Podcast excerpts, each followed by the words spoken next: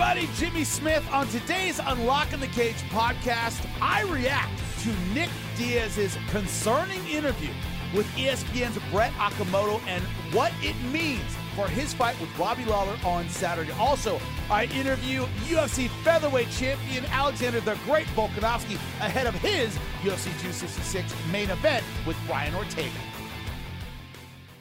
The Diaz brothers in general, along with Conor McGregor, I have to admit, are like the gift that keeps on giving. Even when they're not fighting or they have anything coming up, there's almost always a story somewhere about them, and it just it feeds the MMA machine. This week, where a Diaz is actually fighting, which is comparatively rare, uh, there's even more going on because Diaz is just gonna Diaz. He just is and I've talked about this many times with both, both Nate and Nick. It's just never easy. It's never simple. It's never oh his back's going to make a title run at 170 or 155 or you know for obviously 155 for Nate, 170 usually for Nick. It's never that simple. Even in their primes, respectively, there's something that people tend to forget is is Nick never really had a great streak in the UFC. He's a 500 fighter in the UFC. Didn't beat ranked guys. Took on some ranked guys. Had some close losses, but still. Uh, which is never really a powerhouse at 170. Much more popular than he was effective and relevant and all these things. So I'm not knocking him. I think he's a great fighter. I really love watching him. Blah blah blah, and go on and on about him. But it seems like his aura and his I don't know the, the controversy around him. Although you know it doesn't get in trouble that much, but the things around him tend to generate generate more noise than his actual victories, his title aspirations, his title successes and failures. They all seem to be dwarfed by his personality or just just Nick himself. Um and that is no is no different this week. This week, when he fights Robbie Lawler on Saturday in a rematch 17 years in the making, it's absolutely no different. Nick Diaz sat down with Brett Okamoto on ESPN, said some very interesting things, and things that make me question his motivation, why he would do what he does, all kinds of stuff leading into Saturday. And this is not a guy, in my opinion, who plays three dimensional chess. This is not a guy who would make up something like this in order to seem out of it so that his so that Robbie Lawler doesn't take him seriously, whatever. And I've read these theories all over the place that this is some kind of gamesmanship by, by Nick Diaz. I don't believe any of that. I take what he says primarily at face value. And this is what he had to say about enjoying fighting. I never enjoyed fighting. It's just something that I do. I try to get away from it, but really, it's just it's kind of inevitable. All the people around me and all the money and the sponsors and all that, they won't let me get away from fighting. You know, there's things I could do, but that's not going to work out. You know, I might as well just go and and take my punches and. Man, that's sad. That's really sad. Plenty of people every day drag themselves to their jobs and don't like them and don't appreciate them, don't want to do them, but they have to, so they do it. But that job doesn't involve you getting punched in the face. I never got the feeling that Nick or Nate financially needed to do this. Apparently, he does. Right? Apparently, he needs to fight for financial reasons. I never got that impression from watching Nick or Nate in between fights. They don't fight regularly. He hasn't fought in six years.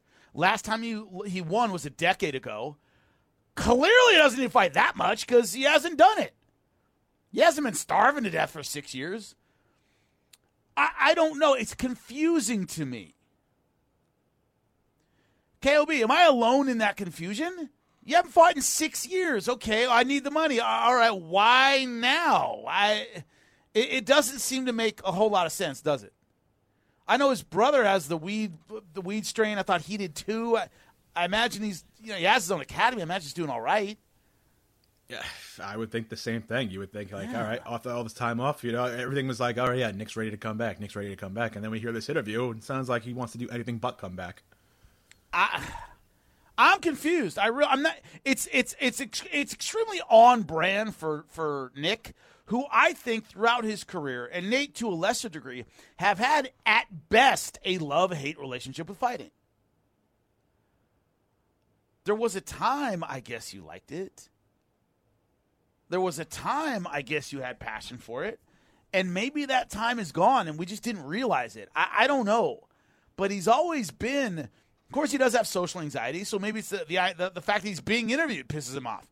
And once he gets in, because you hear that a lot, that fighters, especially Nick, he doesn't like the things that go around fighting. He doesn't like press conferences and, and fans and, and you know and, and and doing media. He doesn't like any of that stuff. So it could be he's just pissed off. he has to talk to Brett Okamoto. But by the time the fight rolls around, he's better. That might certainly be it. But this is what he had to say about everything around the sport that and and, and fighting itself. Doesn't sound enjoyable to me. Let's hear it. Nothing at all. This is not an enjoyable. This whole thing is for for everybody else. I'm glad to, you know to that the fans are happy and that they love it, and that's just what gets them going, you know. But like it got me going when I was a kid. Five months in, I was like, oh yeah, in five months, man, I'm gonna be good, and I was good. And then I'm like, after I do, you know, after I make like five and zero, oh, I'm to be so good. And I didn't even make it to 5 and 0. So then I had to go back for more. And it just, after that, it was just no way out. Ah, what do you say to that? What do you, I mean, it's, it's, it's depressing. It's upsetting. It's unfortunate that the guy feels that way about something that he's done for a living for coming up on 20 years. And that sucks. I don't want to see anybody do a job they don't want to do. Let alone a fighter who's got to go through hell in every camp, and then you go through hell in the fight, and you recover, and all that crap, and and especially the way Diaz has fought his entire life, which is in a very blood and guts manner. The guy does generally take a lot of damage in fights, has an iron chin, but to fall into something and go, well, but uh, at this point, I can't stop. A, a, a, great quote. If you saw the first season of uh, True Detective,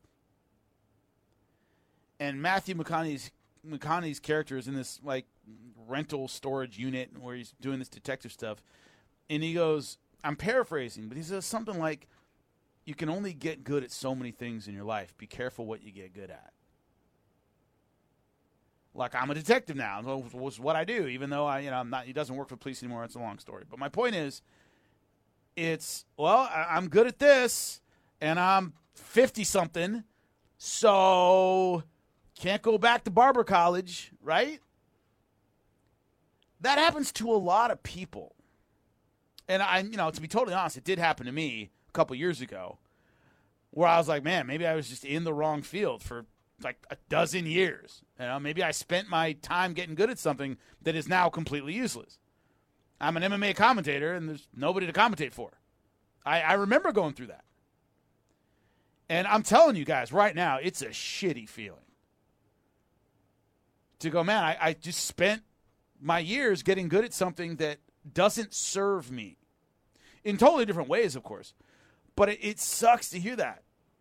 It really does suck to hear that from. He doesn't like anything about it. Nick doesn't like anything about it. And yet he's forced to keep going because that's all he knows how to do. He's not, you know, the most articulate guy in the world. Meaning, it's not like oh he can transition to the mic. He's he's he's notoriously difficult to to when it comes to the UFC. It's not he's one of the guys that you know is going to get the golden handshake at the end. It sucks to hear all this. Um, but Diaz is still going to Diaz, and I do mean Nate and Nick, which is when they talk about their own potential and abilities, they tend to overblow things a wee bit. And Kelly is smiling because she knows what we're about to talk about. Uh, taking on Kamaru Usman. This is what Nick Diaz, who once again hasn't won in ten years, never hasn't defeated a ranked welterweight since Robbie Lawler in the UFC. Uh, this is what he had to say about fighting the number one welterweight in the world. Right now, I would put him number two all time, Kamaru Usman. Here we go. I do believe that, but um, I mean, what do you have, Usman? I think I'll beat Usman. I had a better shot at beating Usman than I do Lawler, just because because I already beat Lawler. This is, this doesn't make sense for me to go in there and fight Robbie Lawler again. I don't know why this why I'm doing this. I don't know why I'm doing this. This should not happen. Whoever set this up is an idiot. I don't know why I'm doing this. I don't know why this happened. I should be fighting Kamaru Usman, and that's it. You haven't fought in six goddamn years. Nick, you know why you're not fighting Kamaru Usman? Because your last UFC run, you were one and four. I'm sorry, one and three. At four fights, you were one and three. Yes, Anderson Silva got overturned, became a no contest. In the octagon, you lost. You also lost to GSP. You also lost to Carlos Condit. You beat a puffed up 155 pounder. So you don't deserve a title shot. Period. End of sentence. Let's start with that. Secondly, guys like Kamaru Usman, guys who can wrestle, guys who have the power to stand with you and aren't going to collapse, have always beaten you. That's always been the kryptonite of both Diaz brothers is someone who can out wrestle them, someone who can put them on their butt and keep them there. I don't think at this point, also, Nick can strike with Kamaru Usman. I, I don't believe that either. So I think Usman destroys his ass personally. But style wise, the worst possible matchup. You can't out wrestle him. His gas tank is endless. You're not going to out cardio him like you do everybody else. I think the striking advantage you might have had seven or eight years ago is gone. I think Usman. I know he's a harder puncher. I think Usman wrecks his ass. But why am I fighting? Not fighting Kamaru Usman? There's your answer. Why am I fighting Robbie Lawler? You don't deserve right now a relevant top ten guy. So out of that, this is the one that makes the most sense. It is the most fun. You are in the fun zone. You know, Kel, like the friend zone, except fun. He's in the fun zone. You don't deserve a, a ranked guy that you might screw up their title shot. So we're going to give you somebody outside of that. Why not Robbie Lawler? It's not idiotic at all, Nick. You know, this is the, this is the best case scenario, I think, for Nick Diaz. So uh, this is uh, him talking about fighting the guys his brother uh, his brother fought, which I thought was interesting. And I don't want to fight the guys my brother just fought. My brother fights the same weight as me, so it's, it's kind of tough, you know, because I don't want to get in his way. And he gets in my way, and then I get in his way, and I'm like, yo, bro, like, take the whole damn thing, please, because that, that's what I wanted for you was to be okay. So I really sacrificed myself for him. You know, I'm to go in there, I'm to fight Robbie Lawler again, but he doesn't get, he don't deserve to get his ass whooped. And I know I'm to beat out of him, and I don't want to. And if I lose, I don't want to lose to Robbie Lawler. I already beat him. That's, that sucks. Wow, yeah, must suck. If only you were getting paid. I I don't know what to tell you, dude. You can't just like step away from the sport for six years, come back and call your shot. So, I, yeah, I, I guess, and also, why the hell did you sign the fight in the first place? I'm sure if he had said, "Look, I just don't want to fight Robbie Lawler," uh, okay, then we're not going to have you fight anybody else. All right, I haven't fought for six years. I imagined they did something to entice Nick Diaz back. All right, it might be a ton of money. I assumed Robbie was somebody he wanted to fight simply because once you've been gone for six years, you know, apparently you're okay with retirement. Apparently you have no need to come back. So why would you come back for a fight you don't want? None of this makes any sense from Nick Diaz's perspective. This fight makes perfect sense from the UFC's perspective. Fans are hyped about it. Everybody wants to see it. Da da da. There's the nostalgia factor. Nick, I don't think beats a relevant welterweight at this point. They don't want him to beat a, a, a relevant welterweight because it derails them for a guy that doesn't like to fight that often. Makes perfect sense. Everything makes sense in this fight for the UFC and the fans. It just doesn't make sense for some reason for Nick. Uh, so uh, who are we not talking about? Robbie Lawler. How is he dealing with all this? It was originally 170 a couple days ago. Now it's 185 for no reason that I'm aware of other than that's how Nick wants it. This is what he had to say about it. Let me guess. I don't care. I'm just trying to stay calm. You know, there's no sense in like getting all riled up and excited. This happened. This this is whatever. Just staying relaxed. I mean, camp went well, so that's pretty much what it comes down to. I'm falling back on the work I put in. the work I put in went great. My training partner Jason Jackson got me tip top and ready to go. So like I'm, I'm sharp right now. I'm freaking strong. My coaches did a great job. So that's what I'm falling back on. That's why I'm not too worried about it. Life is good. I mean, he comes to fight. He's going through whatever he's going through. It, is what it is, kind of thing. Like just kind of show up and fight, and uh, that's kind of the approach I'm taking. Like just whatever. How Robbie Lawler is that, Kobe? I know you're a fan. Just like is that? I was like, he's gonna say, "I don't give food. I didn't get in there fight." How cool is that, right? Robbie Lawler is one of our best throwbacks from the early era of like whatever, man. They just put a guy in front of me and I take right. Yeah, that MFR is my spirit animal, dude. Because it's like it's just back in the day when you know, for people who don't know, coming up on the amateur scene, not amateur. I mean, I was a professional, but like on the local scene, you'd show up and then go, "You're fighting this guy." You're like, I, I thought it was this guy. Well, no, it's this guy there were no commissions, so they they could make you fight anybody. Oh, sorry, it's 185. That's what we got for you. So Robbie's like a throwback to that. The dude's an absolute gangster. Can't wait to see him fight. Hi, everyone. I'm Hall of Fame sportscaster Lesley Visser, and I've got a new podcast, In Conversation, where I'll draw from 45 years of covering the Final Four, the NBA Finals, Wimbledon, the World Series, the Super Bowl, the Olympics. CBS even sent me to the fall of the Berlin Wall. I think you'll enjoy the give and take, so subscribe today wherever you stream your podcasts or listen on the SXM app, included in most subscriptions. You finally got him. He's a busy dude. What's up, Alexander Volkanovski? How you doing, my man? I'm doing good. I'm doing good. You're right. Busy, busy, but I'm loving it. Absolutely loving fight week. Good to be back doing my thing here in Vegas. Oh, mate, I'm excited. Oh, I'm excited for you, buddy. So, what I've been talking about that I want your opinion about is there seems to be an edge to this fight. You are one of the nicest guys I've ever dealt with in MMA. I've interviewed you. I, I forget how many times at this point, and you're always in a good mood. You're always, you know, happy go lucky. You enjoy this life. You enjoy this the, the job that you have. But Brian Ortega has kind of brought out what I would say is a little bit of edge. This is a guy you don't like, and you've taken on the best of the best. This has never been brought out of you. What is it, man? Well, I've never spent so much time with any of my opponents like this. You know what I mean? I've never had to compete so much with them. With uh, you know, you got your your team versus team, all that type of stuff. You know, there's words that are going to be said. Usually, it's you know starts off respectfully. There's no if there's no reason to hate someone, there's no reason to hate someone. But you know, the more time you spend, the, the little things they said, they start to annoy you. You start to know more about about them, uh, about you know the type of human beings they are. You know what I mean? Just things like that, and just again, uh, I don't I don't really like the guy. I don't I don't really care too much about what he's about. Don't really like what he's about. So uh, you know, there's no reason for me to be so friendly with him when I don't really like him. Talk about that motivation, Alex, because you said, look, I wasn't the most talented guy. You know, I'm short. I was heavy when I started doing MMA. I had to work really hard to get everywhere I am. Do you feel like Brian Ortega uh, is is on the opposite side? Let's face it, dude looks like an underwear model. Let's be honest, right? Um, is an, a, a talented guy. Is that sense of like he didn't have to work as hard as I did to get here? Is that how you feel, and does that motivate you?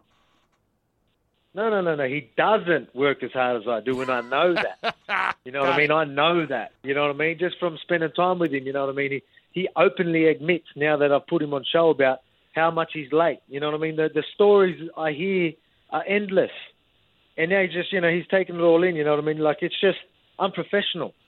Unprofessional. There's a lot of things that that I can uh, say that, that show how unprofessional it is. He is. You know what I mean? And you know, and like I said, he's got a bunch of yes men around him, all, all this type of stuff. You know, he's choosing people that will just do whatever, whatever, whatever he wants to do. You know what I mean? I feel like he's a selfish sort of person, and he doesn't deserve that belt because I'm over here busting my ass, just like uh, just like fighters should be, just like champions should be, and I know he doesn't deserve that. You know what I mean? He he ain't doing what real champions are doing, and that's why I don't believe he's ever going to get the belt. He needs to change. He needs to change uh, his whole mentality if he ever wants to get close to this belt. Speaking to Alexander Volkanovski, 145 pound champion, take, champion taking on Brian Ortega this weekend. What does that mean in the gym to you? So when you say Brian Ortega doesn't work as hard as I do. He's lazy. He's he's late. Whatever that might be. How does that motivate you, man? With that extra session, that extra run, that extra sprint, whatever it is. How does your attitude about him manifest itself in the gym when you're getting ready? Man, it's just uh, there's plenty. Obviously, it adds fuel to the fire. Yeah. But uh, the thing is that with me, uh, I, I talk about this underdog mentality. That you know, I know I'm working harder than him, but I'm telling myself he might be working harder. You know what I mean? That's the top. Yeah, he might be. I might need to do more. You know, he might be better than me. We need to. We need to get better. You know what I mean? I'm going to tell myself these things, even though I don't really believe it. But I'm going to tell myself these. So in preparation, I'm busting my ass, and I'm. I am 100% prepared for anything that comes my way. Anything. But I guarantee you, like like I said, you know, he doesn't have the mentality that I do. Uh, you know, he doesn't he doesn't work uh, like I do. So uh, that's why, again, you know, I'm just going to be too much. Of, he only has a puncher's chance in there, and and, and that's all, all I believe. I, I'm uh, I'm too well rounded. I've uh, you know put all together better than anyone, and I'm just yeah. Again, uh, you know, I'm too too well prepared. So, uh, what I'm curious about, I'm speaking to the champ, the great Alexander Volkanovski, 145 pound champion. Uh, When you look at his fights, uh, Korean Zombie, or of course, got manhandled by uh, Max Holloway, being knocked out Frankie Edgar before that. When you look at his fights, knowing what you know, having been around him as much, do you see that in his fights in certain areas where if he, you know, he could push it and he doesn't, or uh, he wears down a little bit? What, what what have you seen in his fights in your study that you think is is a manifestation of that? What you say is you know a laziness or lack of work ethic? Do you see it in his fights at all? Well, you still see that he's that he's tough when he's Right. in there. When he's in the fight, you can still see that he's tough. Like he will still still stand there and trade. But you do uh, obviously we have seen um, he, him have troubles with his gas tank. Obviously against Max, uh, and the fights before that, you obviously see um, like how much he gets hit. You know he's very hittable. But he showed in his last fight that he you know he, he can he can play the long game. He can fight at range, all that type of stuff. You know, work to a game plan. So he shows different tools, but he's never had anyone like me in front of him. You know, put a, a complete puzzle that he does not understand, trying to figure it out while you know while there's violence in there. You're trying to figure out this this this this puzzle, but you know this isn't just a puzzle. I can just look at and you know move pieces on the board, or you're going to get punched in the face if you get it wrong.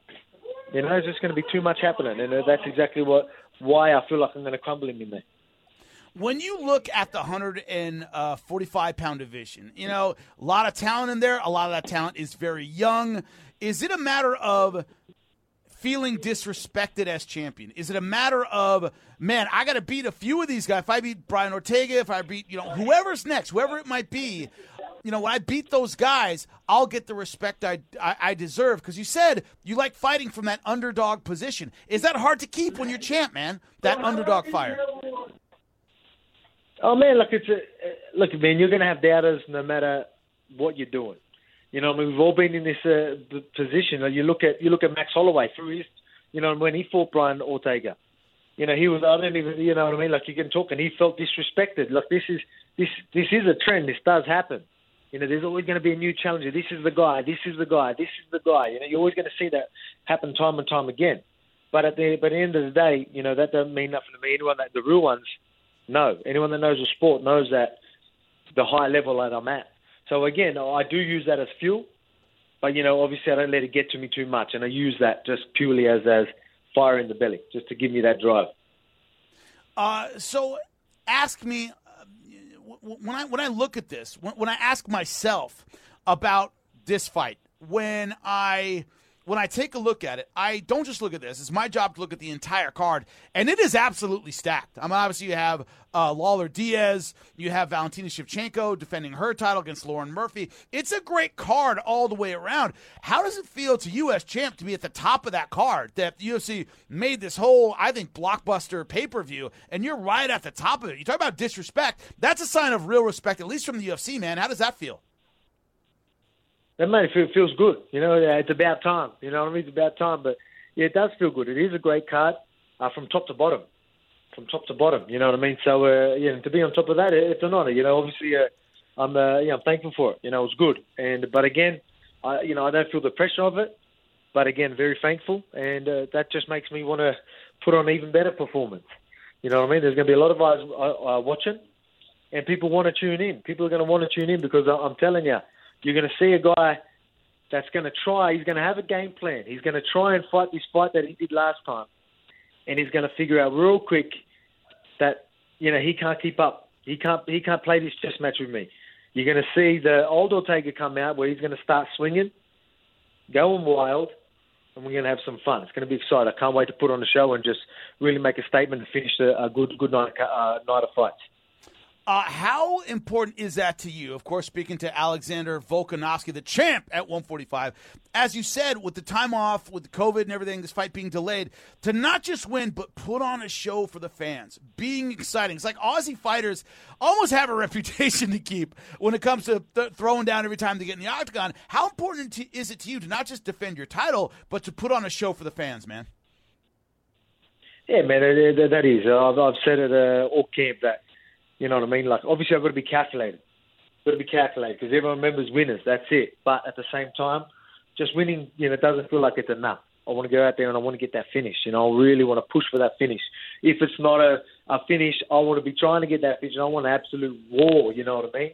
So, uh, you know, I'm going to do whatever I can to get that finish, set that statement, and uh, really, really, uh, you know, get people get people fired up. Alex, I know you got a busy day full of interviews. I appreciate you making time for us, man. Best luck with your cut. Best luck in the fight, man. Thank you. Appreciate it. Anytime. Alexander Volkanovski, that's right, UFC featherweight champion. Unlocking the Cage with Jimmy Smith is part of the SiriusXM podcast network. The executive producer is Michael Russo. The associate producer is Kelly Murphy. Sound design by Nuri Balin Andy King is Director of Sports Podcasting for SiriusXM. Special thanks to SiriusXM's Senior Vice President of Sports Programming and Podcasting, Steve Cohen, and SiriusXM Fight Nation Program Director, Marissa Rivas.